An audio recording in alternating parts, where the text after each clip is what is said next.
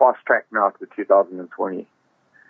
I think this too will be a year of hope for South African boxing. I see more South Africans moving up the ratings, more opportunities for fighters to contest for legitimate world championships. Certainly, this is my dream and hope for 2020.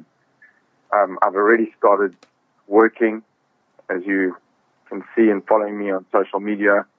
I met with Top Rank on January 2nd at Falkers' house, discussing certain aspects of South African international boxing. So I believe that this year could even be a better year and could even exceed the year of hope that was in 2019 for 2020.